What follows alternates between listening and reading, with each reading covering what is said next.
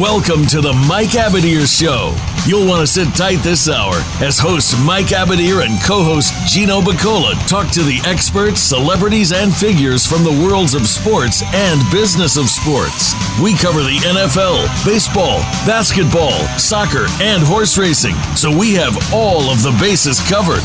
Now, we just need your participation. Here is your host, Mike Abadir. September 10th, 2020, on the Mike Abadir Show. Co host Gino Bacola here alongside Mike Abadir. And Mike, uh, it is a big day in the world of sports. It is opening day of uh, football. We have a game coming up in just about an hour or so from when we're recording this.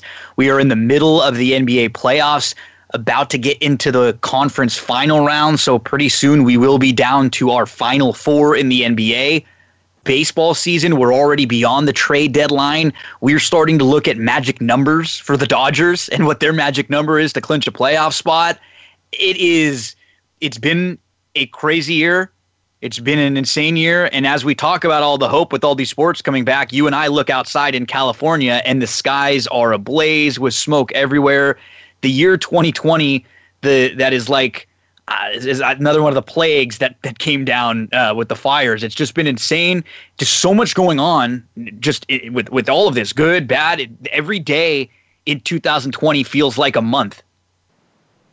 Man, that's no joke about the fires. I usually like to sleep with the uh, window open. Made that huge mistake. Woke up congested, stuffy. I mean, there's ashes wheezy. everywhere. I'm in Long Beach, not even close. There are ashes all over the cars. Everywhere. Oh yeah, they're covered. The filled. entire sky. If you've if you've seen any of the uh, the views from like space or from above California and what it looks like, the entire state is just decimated and covered in flame and smoke and yeah. flames. Yeah, now I've seen that there's one that's going pretty uh, wildly over in Monrovia, which is kind of in your uh, neck of the woods, your parents' neck of the woods. They have they have evacuated. Santa Anita right now is being used as a as a holding center for a lot of people who have had to evacuate from Sierra Madre, Monrovia, Duarte.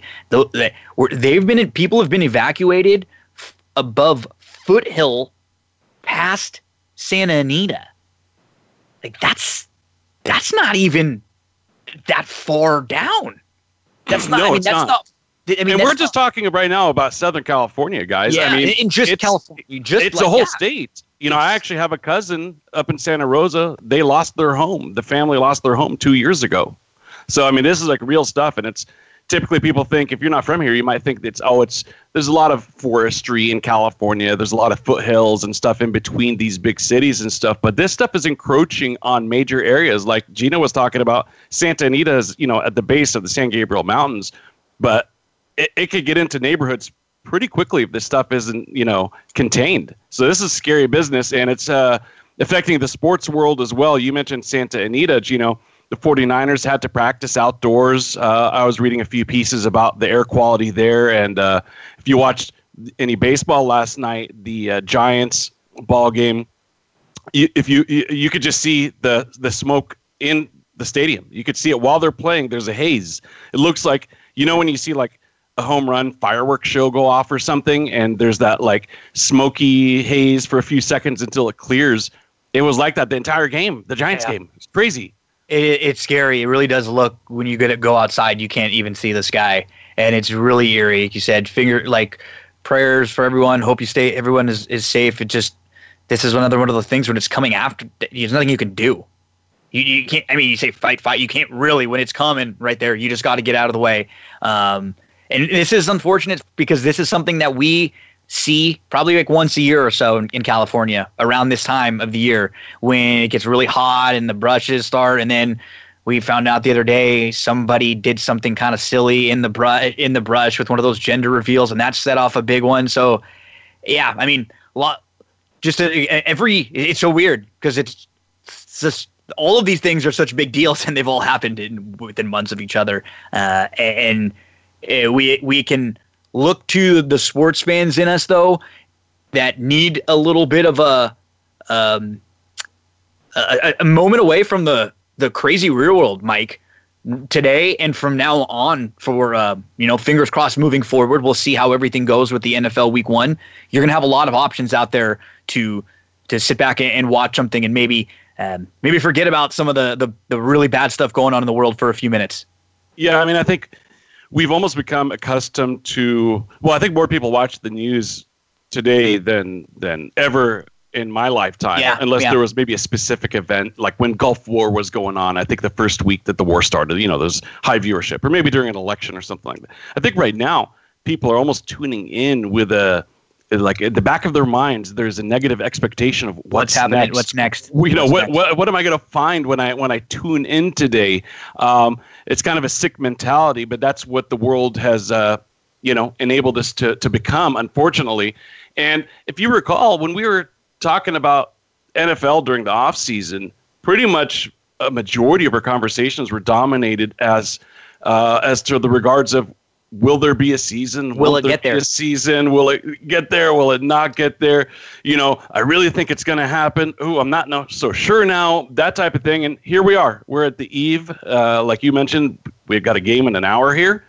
And there's a lot of excitement, I think, about opening day. There's a lot of excitement with fantasy football. There's a lot of real world stuff going on. But I, I will say this from a therapeutic perspective, you can only watch so much news and not let it bring you down. It's it's hard. You ha- it's hard. You have to. Yeah, and today is to National off at some Suicide. Prevention Day. So, it, just for just to give you know mental health its due, uh, we all all our brains can get sick, there's just like such a- any other body part. So And you have to you do gotta- something. there's Yeah, gotta- and you can't there's even exercise outdoors now, Gino. So Yeah, I I mean, you got to do something to give your body a break.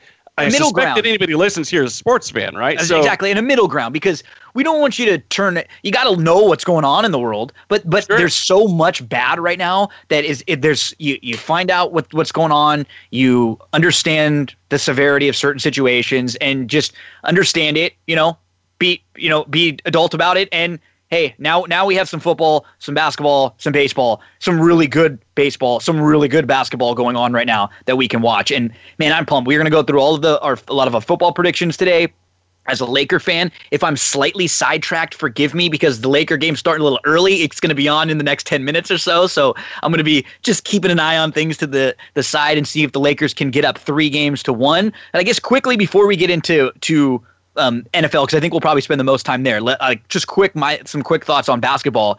It's been really um, one, one it was funny we had the conversation too about basketball would they be able to get to where they are now would they be able to make it through Yep. and they've done a hell of a job in that bubble sort of setting a tone and a precedent for people and then we've seen based on sort of just using some of the methodology that they had for the bubble the NFL has done an amazing job with the way they test people every day, temperatures, all the precautions, all the pro. We didn't hear of any blowups on teams or anything like that. They did an, a phenomenal job. It was not easy to just completely change the way you've done everything forever and doing it a different way. They, they did a hell of a job. So I'm actually very impressed and proud of the way these sports leagues have done it because they've set, you know, sort of a little bit of a microcosm for how we can get around this and live our lives maybe is just monitoring it, checking it, being cautious how all of them are. So now we're into the, the, the spot with the NBA where Lakers have a chance to, to go up 3 to 1 on the Rockets. This is a huge game because if it- it's 2 2, completely different series than 3 1. The Clippers show us us that last night when they went up 3 1. And we saw a Milwaukee Bucks team, Mike, get really their doors blown off. I mean, they won. They came back to win one game, and they they almost had an opportunity to win two. But but this was the the favorite. This was the team who had the most wins in the league. They and they were not just good for most of the season until the the bubble. They were historically good. They were beating teams eh, at one point one of the three or four biggest margin of win differential in history. We're talking about the Bulls teams and the Warriors teams. They were right up there with them, and they just it's a different game when it comes to the playoffs. We see that okay, with so is this is this you know people call it a choke job? Really, what what it means is you're under tremendous pressure based on expectation, Yep. and you don't live up to it. Uh, is it more of that? Them succumbing to the pressure, or the job that Spoelstra and uh, an underestimation of maybe how quality this Miami team is. you know, obviously the like the easiest way to say is a combination of both. But I genuinely didn't think, and seeing the way this team has was built, it was weird because it was a big sample size for the Bucks to be playing so well to be for me to say it was fluky. But when you really break down their roster, break down their players, look at them, they have a lot of solid NBA players, but their number one is Giannis. He's not a shooter. He's not very good at free throws. If if you stack and, and really can defend around him and force the rest of the team to beat you, well, if Middleton and Bledsoe and Hill and those guys aren't, they're gonna lose. And that's what that's but what why they, why is why are the playoffs so different? Like if you could win six out of seven games during a regular season, how all of a sudden do you lose four out of five? I think a lot of it has to do with the same opponent over and over again. Because in the regular season, you don't, you know, you're playing four different teams in four different in six nights. You know, you play someone different, different, different. You're on your road trip. So every night or leading up to your next game, that's who you're scouting that's who you're focusing in on. So a lot of times, like when you play a team like the Rockets, for example, if you've been playing norm like regular built teams, and then all of a sudden you play a team like the Rockets that just spreads you out and shoots threes, they kick the crap out of some teams because it's just different than they're used to. But then when you play a team like the Rockets in a series, you know they're going to have a couple games where they just go ice cold, and you're able to understand what they do a little bit more versus seeing completely different teams one day to the next. And I think that has to, a lot to do with Giannis. Giannis is such a freak, the Greek freak. He's such a a physical specimen and an, an athletic marvel. He can do so many awesome things, but he still has some pretty glaring weaknesses. So when you when you see this guy six times in a row or seven times in a row, just like you said, it's it's a lot easier to start to understand all of his tendencies. Oh, he goes a little left when he does that little thing with his hand and he goes that way, then he's going to take a shot. And just force him to do the things he doesn't do well and he hasn't been able to do those well enough to beat you.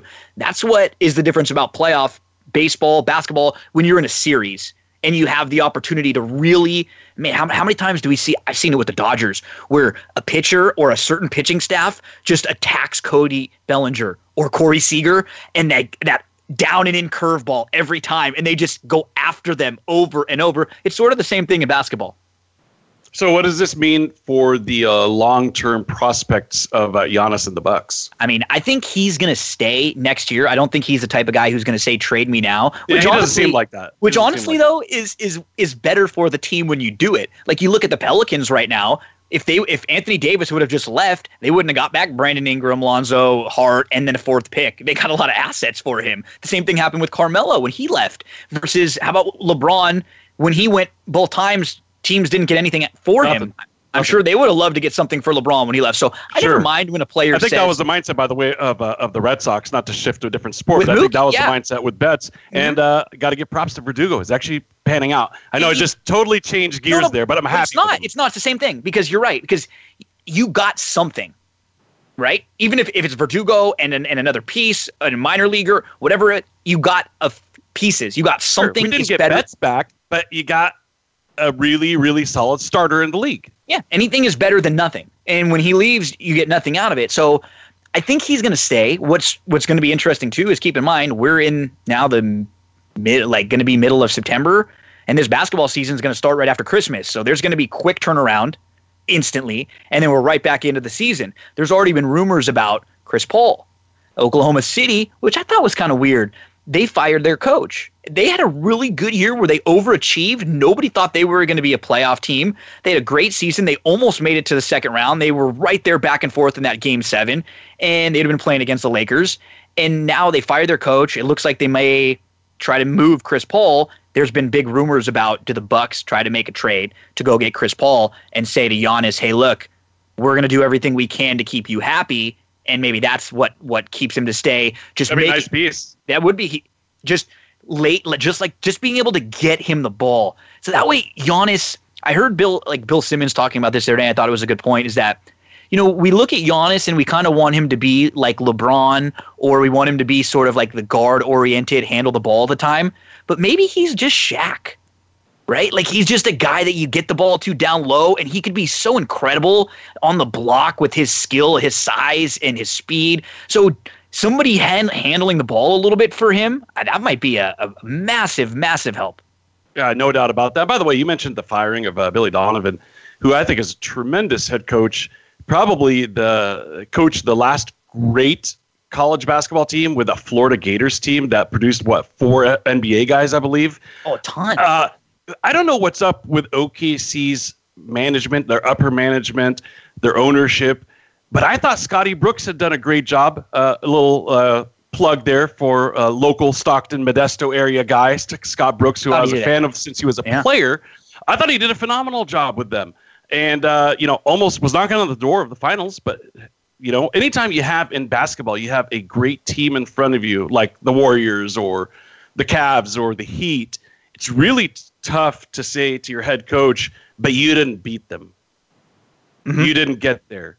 I-, think that's a that's a tough nut to crack personally. So I don't know what it is about OKC getting rid of these uh, really solid head coaches, but hey, that's up to them, and perhaps they see uh, a, you know maybe they've got somebody in the back of their minds. I don't know, but I don't think Donovan's going to be out of a job for very long. I agree. I think there that somebody will pick him up, and we'll we'll we'll find out soon after the season. What are these teams that? And there's always moves, and uh, he he's been a very very good coach. This Clipper team, they they've this is what you need sometimes. You got to be good and you got to be a little bit lucky. And I will say, both the Lakers and the Clippers, and we saw it with with Milwaukee, they haven't really played that great for the most part. They've had a couple games where they played well, but this Clipper team, it would it looked like Denver was about to take a 2-1 series lead and then Denver sort of spit it out late cuz the Clippers have a gear they can flip, which is nice. The the problem with it is they kind of act like they're a team that's won a bunch of championships and they've they've done nothing together as a group. So they don't really show you the effort that you expect night in and night out it's it's really bizarre. They kind of they carry themselves like a you know very confidently and like a team who's been there and nobody's been there. So that's the question: is have they sort of flipped it back on now, and are they going to be this really good, really g- deep defensive team and probably overall the best, like deepest roster, or are they going to float in and out like they have so far? I think I t- all Doc cares about is consistent defensive performance, and then let the rest play itself out. And I think if they are consistent and then maybe even elevate once the, they face the Lakers, let's I, assume. That's I key. think that they're gonna they're gonna rise up because you say they haven't done anything, but individuals have, and perhaps yeah. you know, I don't know. Is that is that a good swagger to have? Maybe like this is, really confident swagger, or is it kind of dangerous because you really haven't done it as a Clippers unit?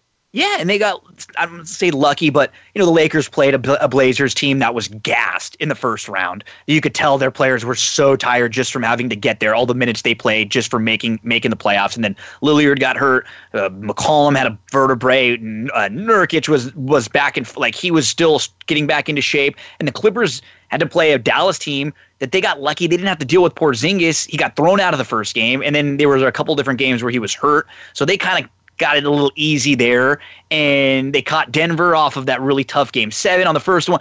I just don't think either of these teams has played as well as they would be have liked to be played at this point. And I think you hit it, hit a positive. That might be a good thing because they they're sort of such veteran built teams that we know LeBron kind of ramps it up. And we've seen Kawhi sort of ramp it up. And you said about Doc, he kind of knows how to get there and, and ramp it up. So, yeah, it's just the one thing I definitely have noticed is there's just not as much of a margin for error as any of these teams as we ever saw with a, a, Warriors team, you know, or those good Spurs teams or the good Cavs teams. If these teams don't show up and don't play well, they're going to get beat. Yeah, no so, doubt about that. And, you know, I have to confess, I haven't watched a lot of full NBA games, regular season, bubble season, or postseason. But I'm going to tell you, man, pretty much starting this point moving forward, uh, at least once we get into the conference finals, I will not miss a minute because to me, this is what it's all about. Now you get the best of the best, and there's a lot of very intriguing matchups, a lot of plots, subplots, and I'm excited for it. So uh, let's hope LA versus LA, and oh, that'd be a blast. Uh, and then, and we'll go from there. I mean, I think that's the way it's shaping up. But how many times before have we seen something that looks like it's going to happen, and then to get let down at the end? So we'll keep our fingers crossed here, coming to you live from Los Angeles. We're up against commercial break, Gino, but I wanted to get a quick thought or two from you about the Kentucky Derby, which we just had last weekend in September. It was insane to, that it was in September, but overall, the two days were really good. Uh, yeah, Oaks Day so. and and Derby Day, and The undercard races were really strong. Right. And uh, you know what? It was a little. I got to be honest. I might have used every horse in the race based on their what I thought their price to their thought chance of winning the race versus authentic. I just never in a million years thought he would be able to kind of get he, he didn't get an easy lead, but be able to sort of get to the lead from out there and just keep going. I just You know what's really funny though, Gino? He would keep Is- going. Yeah, you know, there's it's it's funny, and we've talked about this before. I'm I probably give more weight to trainer and human connections than you do. I think we've had that talk Oh, many yeah. many times. No doubt about it. Baffert typically has not been the guy that you know. There's guys like you know maybe Shug McGaughey or Sadler or somebody where they or Bill Mott. They get you when you don't expect it. Baffert is not the he's going to get you when you don't expect No, it kind no, of that- trainer. that's- almost like was- never. Like You're right. He's he he his he hits you in the his face. greatness is because he delivers when he's Mhm. supposed to. Mhm. He's he's the NFL favorite or the NBA favorite or the MLB favorite that does what it's supposed to do. With to the do target on his back, which he we know almost Yeah. it doesn't happen that often in pro sports and i think that's what makes him so ridiculously good. But he's not the guy that when you see him with an 8 to 1 or a 10 to 1 oh that's baffert value. Gotta use him. No not really. It's if he's 8 to 1 or 10 to 1 that probably means he's more like 15 to 1 or No, 20 to 1 You're except for the name bob baffert. Completely so that to me was what was the craziest about uh, he about just- this uh, he winner. felt all along this year like he was Baffert's third or fourth best horse. You know, because there was Yeah. Nadal, because there was Yeah. Charlatan, and then Uncle Chuck kind of came out of the scene for a little bit, and Yep. we would see he was just kind of steady and there all along. Always felt like he was not quite as good as Honor AP, and Honor AP went by him in the San Anita Derby, and then in the Haskell, he didn't look like he wanted to keep going. I just never thought he would be able to get that little bit more. I felt like there were so many horses like Tiz the Law who would just be close. And hey, no excuses for Tiz the Law. He had every opportunity to go by. He, he just could not do so. Um, and Honor AP came running late. He was a little slow away from the gate and came closing. So it really, it's not necessarily the most surprising in you know who were the three of the four top finishers in here. It's just to me of those top contender horses. If you would have told me he set the pace and faded and ran second, third, or fourth, I would have said, "Yep, that's pretty much exactly what I would thought he was." Yeah, I do. mean, look, we, we got the uh, the uh, wagering A, B, and C choices in the superfecta, right? Mhm. So I mean, it wasn't it wasn't that uh, that, that nutty of an outcome like you just mentioned. And I think there's a lot of people that are probably rooting against any possibility of a triple crown just Yep. because of the strange year that is. So those so people got to worry their about wish. now. Yeah, Those people got their wish. I think this sets up for a very intriguing Preakness. You know, I've found that most of the time when you got a quality Derby horse, they come back and repeat in the Preakness. Let's see if that's the case. Let's see if that hold, holds form, especially when it comes to Baffert horses. Uh, but I think now we're going to get some. If, if you're a, a Tiz the Law backer, you're probably going to get a lot better value. You know, I don't know, maybe two to one this time around, perhaps. Yeah, it, it depends on who shows up. You know, Sure. It, we'll see because it, it's now that's going to be a timing thing. Or some of these horses going to run there and, and then run in the Breeders' Cup, or maybe if you say, you know what, we won't run some there and then, maybe we take a softer spot or a different approach, or maybe we're just going straight to the Breeders' Cup or just the who knows. You know, it's a different different schedule now uh, at, at this point of the year. But altogether, I thought it was a.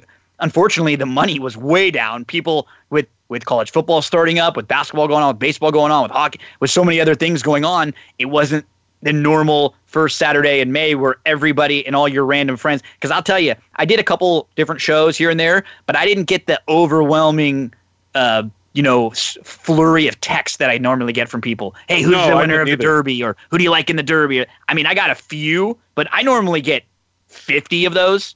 You know, from people that I don't hear from Yep. the rest of the year, and I got maybe five this year. Yeah, yeah, definitely. And I think a part of that, by the way, and then we'll get to our first commercial break. I think a part of that had to do with the fact that if you watch the NBC coverage or if you watched any of the minimal coverage, if you want to call it that, leading up to the Derby itself, every prognosticator, every so-called expert had Tiz the Law. And when you're looking at something, uh, you know, odds on, you know, three to five, somewhere in that neighborhood, you know, you don't have a lot of the like the poker players who like racing but don't have to have racing. You, you didn't bring any of those types. You know, the casual bettors, the little, you know, the guys that like to take a chance and and like like horse racing because you have a chance to make a big rip. You didn't really have that in this race, and I think that turned off a percentage of the people. I think Churchill Downs, CDI, probably turned off some people.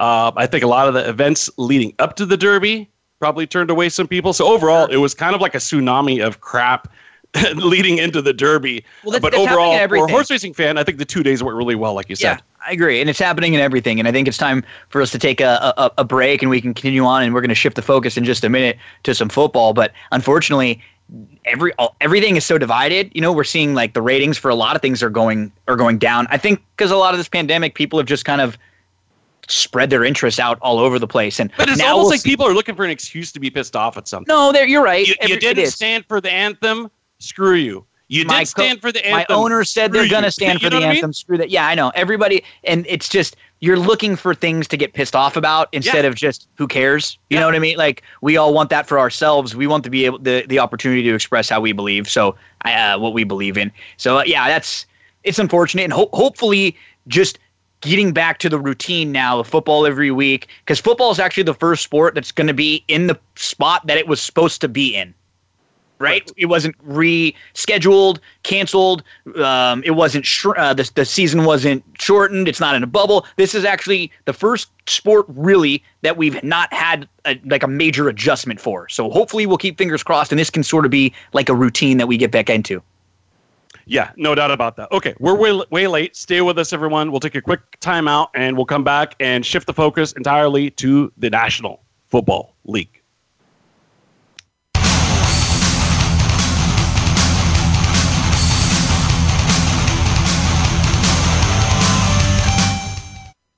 Follow us on Twitter at VoiceAmericaTRN. Get the lowdown on guests, new shows, and your favorites. That's VoiceAmericaTRN. Want to play the ponies and win? At Winning Ponies, we go inside and behind the scenes with the top jockeys, trainers, and handicappers. The Winning Ponies radio show with John Englehart, racing's regular guy, is the perfect complement to the Winning Ponies handicapping website.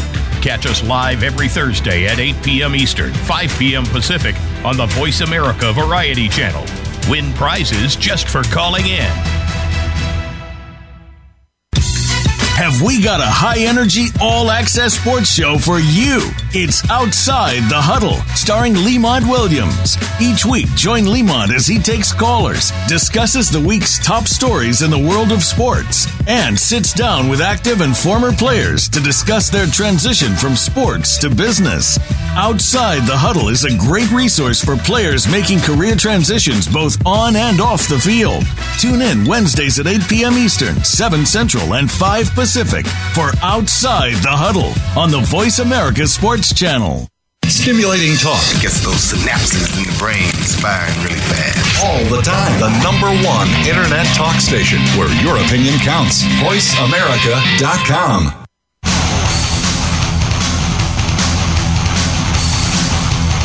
This is the Mike Abadir Show. If you want to call in today, we can be reached at 1 866 472 5788. That's 1 866 472 5788. Or send an email to Mike at the MikeAbadirshow.com. Now, back to this week's program. Back here on the Mike Abadir Show, we are going to shift the focus on over to the NFL, just minutes away from the Thursday night game. So I guess for like specifics and stuff, I'm not going to really give out a pick, or we're not going to really dissect that game in general. But we have the uh, the matchup of the Chiefs and the Texans. This was the rematch from last year in the playoffs, Mike, when the Texans went up huge early on the Chiefs. It was that second week in a row uh, where they were down, and then they came all the way back and and won. And so you got your Super Bowl champ here, and there's a, a very buzzy rookie on their team this year, someone who's been a sort of a hot pick for a lot of people in fantasy, Clyde Edwards Helaire, the running back. Yeah, man. And look, that game probably changed the historical course of the Texans franchise. Right? We've seen Yeah. a very strange offseason by them. And I suspect if they won that game, that they would not have had the same offseason that they had. And so it was a epic performance throughout really the, the, the playoffs and Super Bowl for the Chiefs. They were the best team in football despite not having a world class defense. Their offense was just uh, unstoppable. I see a lot of the same for them this year. But I think their defense might be a little bit better because the defense in the second half of the season started kind of gelling a little bit. And Now- they started playing their best when it counted the most. And I think they might carry that into this year. So I think the defense might be a little bit better than uh, people be, might be giving them credit for. Now, what do you think overall of just the no home field advantage, uh, or is there home field advantage? You know, I was still going to have to travel. today. They're going to Yeah, still so- have to travel. You're still not, and there's still going to be weather in some places. You're still not going to be sleeping in your own bed, all those kind of things. But when there's not a full stadium packed, when you don't have that extra, you know, uh, talking about this with Dave when we broke down a lot of the the you know the when you can't hear the snap, you know, and the and the place is rocking. We're not going to have that this year. There's going to be to tell I- you I- what. There's going to be a co MVP, and it's not on a playing field. It's going to be your sound people. Yep.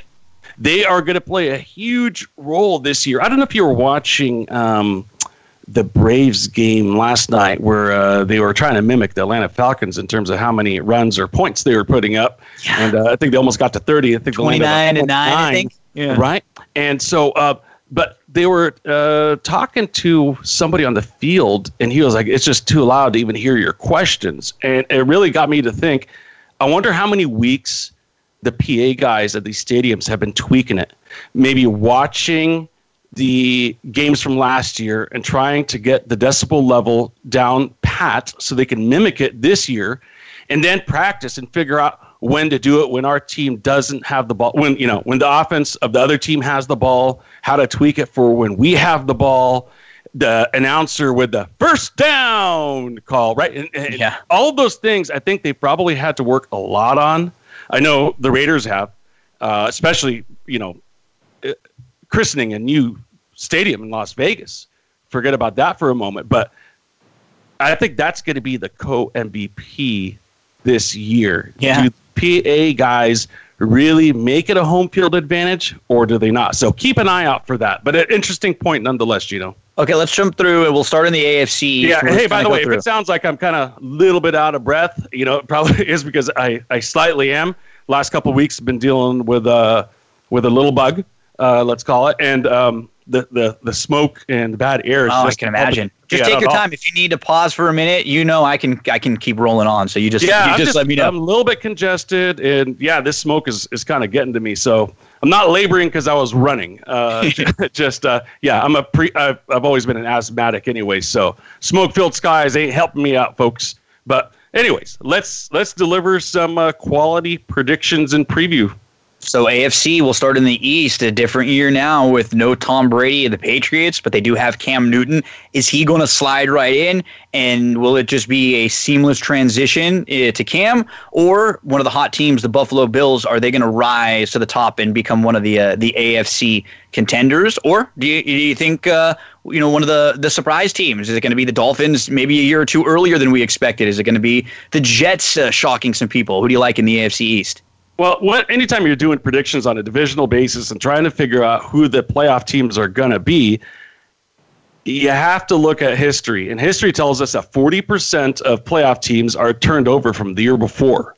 So if you're not coming up with a few new teams in each conference, you're probably not being creative enough. So I think this is an opportunity to use that creative button right now, kind of a shock the world kind of pick. I think the Dolphins had the best offseason of any team. I think the Dolphins in Arizona, based on PFF grades, had the most improved uh, in each of the conferences. And I think this is a perfect opportunity for the for the Dolphins to uh, kind of sneak up, if you want to call it that, on teams because they got Stidham or Cam, depending on who's playing at whatever point of the year, twice. Right? You got uh, Sam Darnold twice. You got Josh Allen twice. You got Tyrod Taylor, Jared Goff, Joe Burrow, Drew Lock, and Gardner Minshew. Those are the quarterbacks that they're, they're going to be facing. Nobody there is a standout. Nobody there is a Hall of Famer or Pro Bowler, pretty much, uh, except for Cam, obviously. Or, you know, Jared Goff has his ups and downs. But I mean, overall, this is an opportunity for the Dolphins, I think, to go up against some mediocre offenses. I think this is an opportunity with a down AFC East, especially from New England. And so the Dolphins win the division. I think Buffalo is their closest competitor, followed by New England, and then the New York Jets will be cellar dwellers. What do you think? Um, I'm going to be pretty, you know, obvious in here. I think the Bills are going to win here. I think the Patriots will, will be okay. Miami just feels to me like a like a year Early. away, like Yep. a year away. I think next year they'll be really good. They just they might be just a little young in some in some spots, which is going to be good for them this year. I love everything about them. Their coaching staff. They're the type of team that I will bet a few times throughout the year to sneak up on teams. I just don't know if they can put a full season together. But keep in mind now the extra playoff spot. Now they might be a, t- a team that could battle for the extra playoff spot with the uh, the the extra wild card. So yeah, I'll be I'll be Bills here, but I think I, I I still probably only think there's one playoff team out of this division, at least for me, is the Bills as we move from the East. And, and by the way, the Bills are my seventh seed uh, according Cool. to my rank. So okay. the AFC North, Bengals, Browns, Steelers, Ravens. Ravens were the best regular season team in football last year. They, I mean, they're at least as good, maybe even even better on the defensive end. And th- this is going to be, I think this is going to be a really good division. I think Cincinnati's going to be competitive and better. They're just going to be young. They're going to have to go through their growing pains. The team I really like this year is the Browns. I don't know if they can win the division, but they were the hot team last year. Everybody loved them, and we saw they've got a ton of talent they were one of the the worst coached teams I've ever seen in a professional sport. Not and that, that's not even hyperbole. They were so poorly coached and so poorly run, and there was a little bit of pressure, but just buzz on them because of how good they finished a couple years ago at the end of the year, and Baker looked so good. I love playing teams in spots like this the year after you were supposed to be because now there won't be pressure on this team. Nobody's talking about the Browns being a hot, buzzy team. I think they're just going to be a well coached football team. They're going to be a it, it- their scheme is going to be so much better for them. Baker's going to be in spots to succeed. I think, and I'm a little down on Pittsburgh because I think everybody sort of just assumes that Pittsburgh, because their defense was so good last year and they had they had bad quarterback play, that Ben's just going to slide right in and everything's going to be great for them.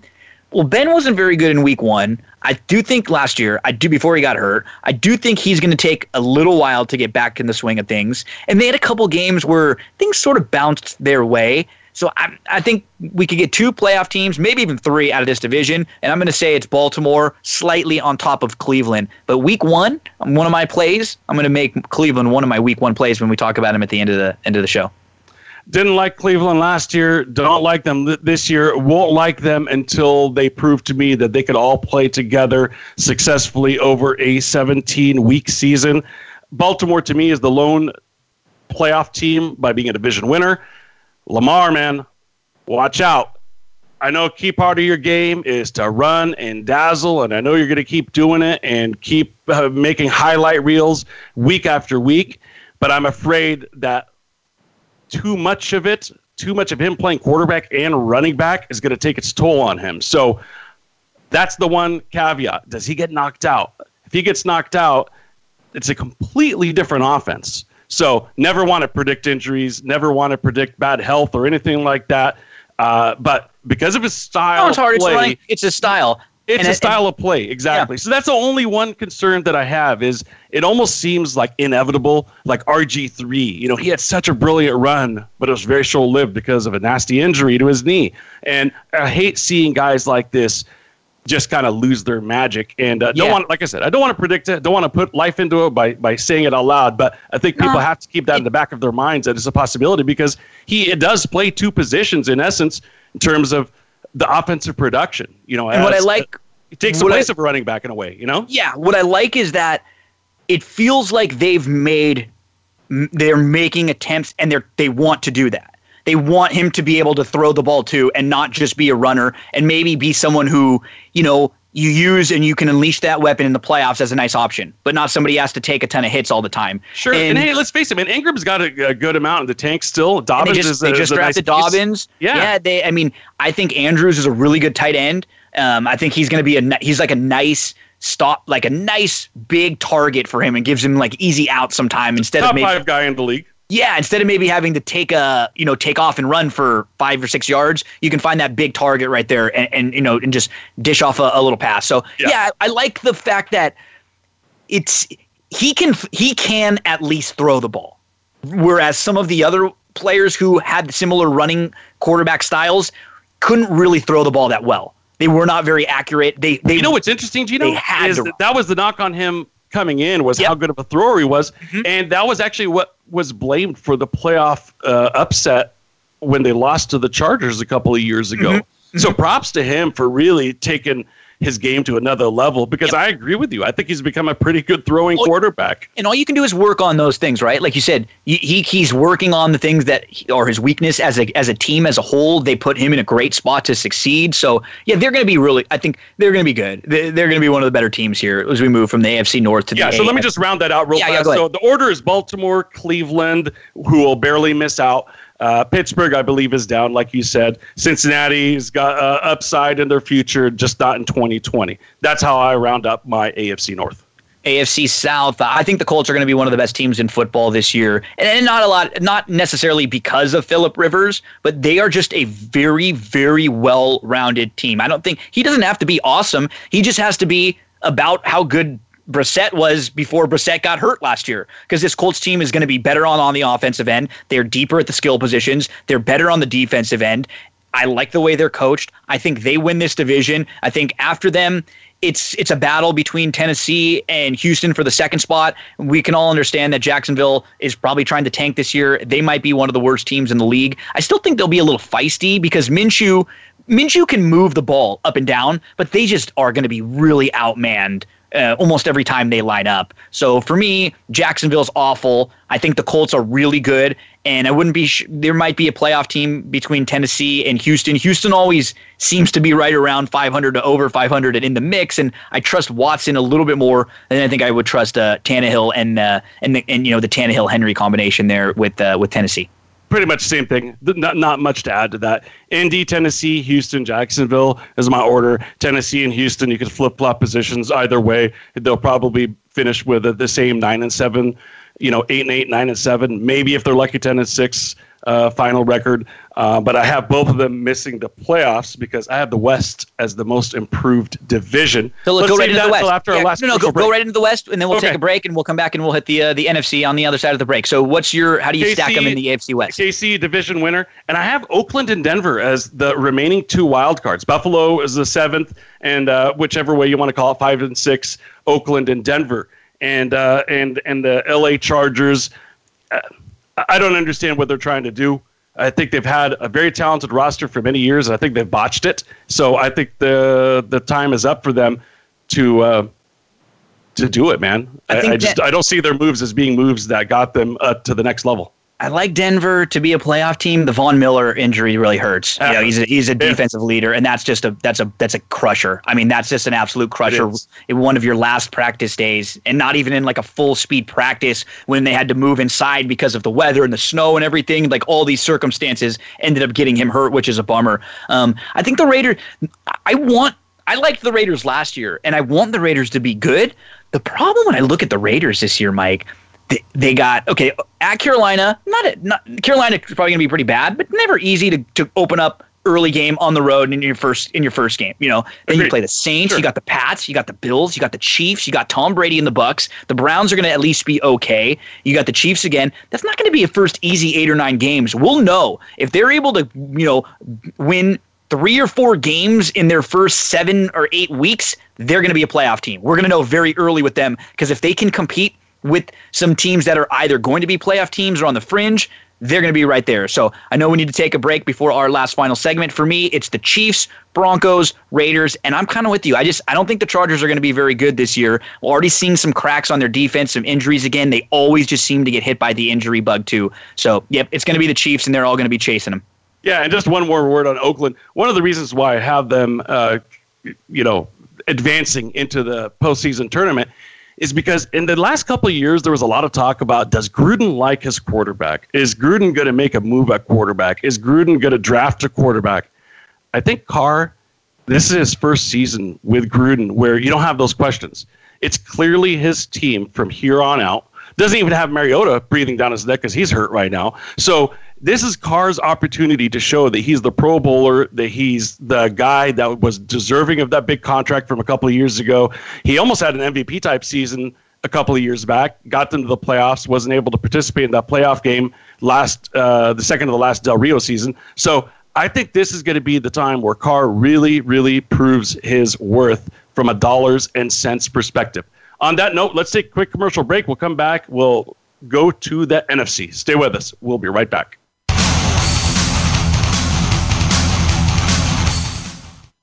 Become our friend on Facebook. Post your thoughts about our shows and network on our timeline. Visit facebook.com forward slash voice America. Racers and Rental Cars is the program for wannabe pro racers and those interested in the racing profession and automotive industry. Join hosts Cameron Foray and Don O'Neill as they take you behind the scenes with previews and review for race day. It's about the business as well as the fun. We've got the scoop, the guests, the discussion, and the WTF moments. All you need to do is bring your ears.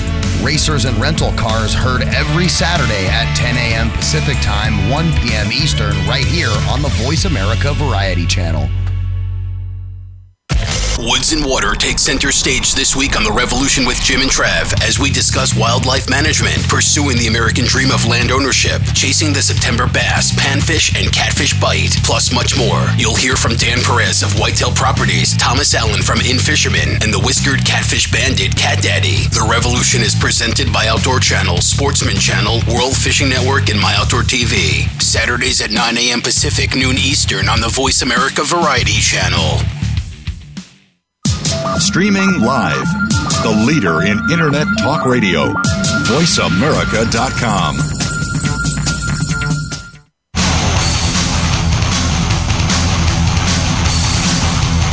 This is the Mike Abadir Show. If you want to call in today, we can be reached at 1 866 472 5788. That's 1 866 472 5788. Or send an email to Mike at the MikeAbadirshow.com. Now, back to this week's program. Back here closing things out on the Mike Abadir Show. We have moved from the AFC on over to the NFC. We are By the way, good first quarter for the for the Lakers. Yeah, not a bad, not a bad first quarter there. It's just these games with Houston, they're so bad to watch. There's no flow because of all the free throw shooting. It's just like free throws, free throws, back, free throw. There's no flow to any game. It's just Doesn't ugly. make for good TV. That's no, it doesn't. And I, and I love basketball. I watch the any teams play basketball. It's just they're the the my least favorite team to play against and to watch play because you just there's never like a good five minute back and forth or back and forth and back. You just don't get that with them. Um, we are getting into the NFC and the NFC East: Dallas Cowboys, Giants, Eagles, and the Washington Football Team. That, Uh, that's my order, by the way. You just said it. That's funny. Giants, Washington. Okay, go ahead. That, that's my that's Yeah. my cold cock superfecta right there. Okay. All, all in order. Uh, I think Dallas much much improved defensively, uh, quietly, much improved. And uh, yeah, I think this is the this is the year that they uh, kind of put it together. Usually, when Dallas has a lot of expectations going into a year, Yep. they don't come through. And Right. you know, eh, let me tell you something about Dak Prescott. And you won't hear this in a lot of places. I don't think that that next contract is as big of a deal for him individually as it is for the people that are asking the questions. Mm-hmm. Can't speak for his agent because I'm sure his agent is looking forward to cashing in on a big payday. But I think Dak is a different type of individual that, not to say that he doesn't like the money or need the money, but he's got, he's made good money so far in the league. I think he's not that egotistical kind of person who's like, I got to have the top contract in the league to feel that I have my worth. I don't think he's that guy. And I think that that's going to be an unnecessary. People are going to think it's a distraction, and I'm just going to tell you, I don't think it is. You know, perhaps they save until the offseason. Perhaps Jerry Jones delivers after he sees two or three weeks of good football. But I think this is the year that Dallas is going to take that step forward. So, uh, like like I said, you gave out my order: Dallas, Giants, Philly, and Washington. Yeah, I think Philly will be better than you do. I do. I do actually think the Giants will be improved too. So I think overall this division will be a little bit better. I think you'll get two playoff teams with Dallas and with Philly, and the Giants will they'll win a couple games this year that you don't expect them to win. Maybe even Week One against the Steelers as a home underdog. Um, so yeah, Dallas Giants as my uh, Dallas and Eagles as my uh, as my playoff teams out of here. We move to the NFC North: Bears, Lions, Packers, Vikings. You know, for me, trying to set them up. I think the Packers win this division. I think it's probably Packers. And then I'm going to say Lions, Vikings, Bears. I, I just I'm concerned about the Bears. They're they're really good defensive teams that have the defense that's like otherworldly. It's so hard to get back to that level of what carried you, and we we they just don't have the offensive flow, and we haven't seen it yet from Trubisky. Detroit has a few nice pieces, and they were actually having a nice year before Stafford got hurt. Remember, they got kind of screwed in a couple of games last year. The one really bad officiated game against the Packers on Monday Night Football, where they had a couple horrible calls that cost them the game. Then there was that unlucky game against the Chiefs, where it looked like they were going to win, and they they like fumbled the ball going into the end zone, and then Mahomes turned around in like two seconds and went the other way. They could have easily been five and zero. Oh, and if Stafford and there's a world where Stafford doesn't get hurt, and they're a pretty good team last year.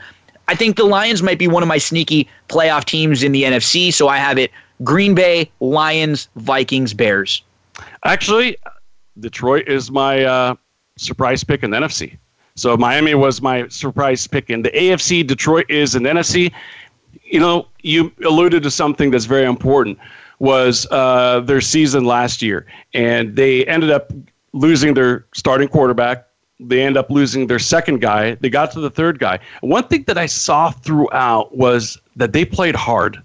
And when you play hard under those adverse conditions, it means that you're doing it for out of pride for your job and for your coaching staff. And so that tells me that Patricia is at least his message is resonating and that they believe in him. And so that to me is really critical. I think they've got some playmakers on this team. I think defensively they weren't that bad last year, and uh, I think they're going to shore that up. To me, that's the division winner.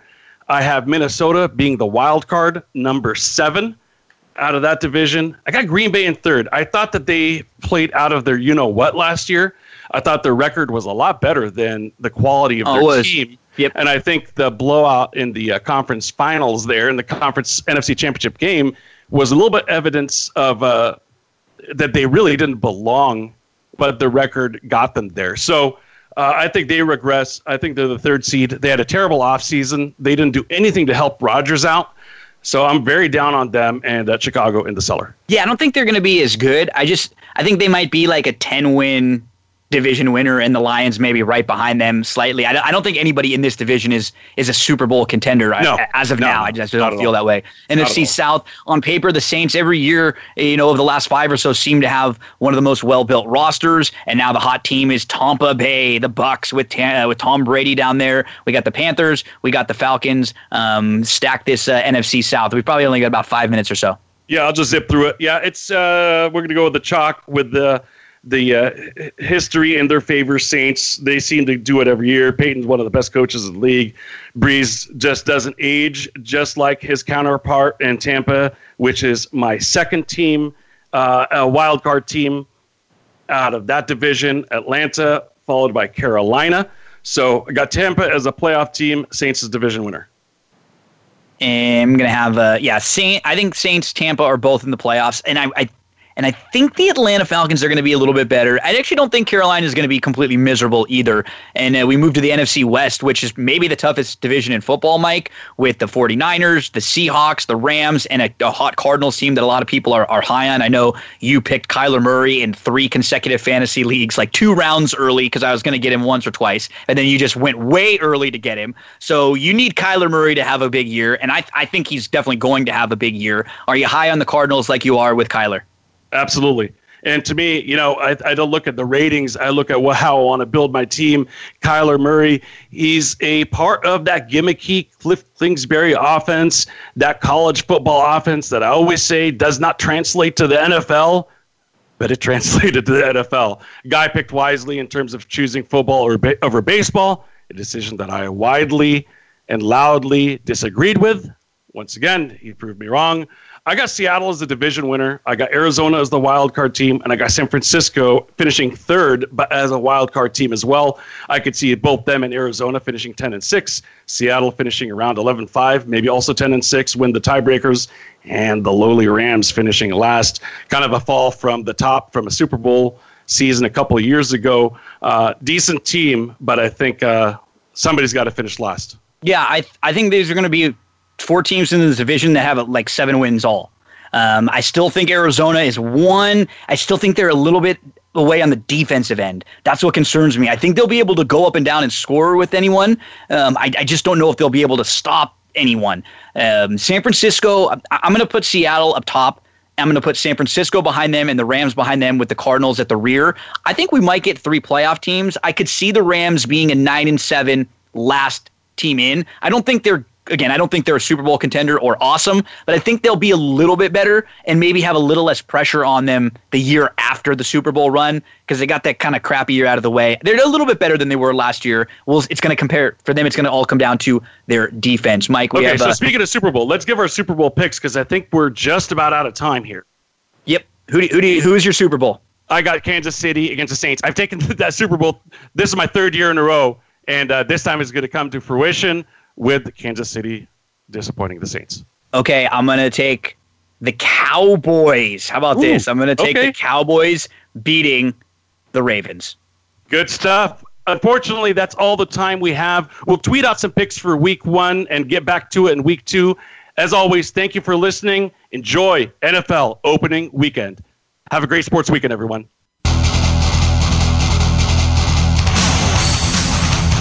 Thanks for joining us this week for the Mike Abadir Show. Please tune in again next Thursday at 7 p.m. Eastern Time and 4 p.m. Pacific Time for another show with Mike and his co host, Gino Bacola, on the Voice America Variety Channel. Have a great week.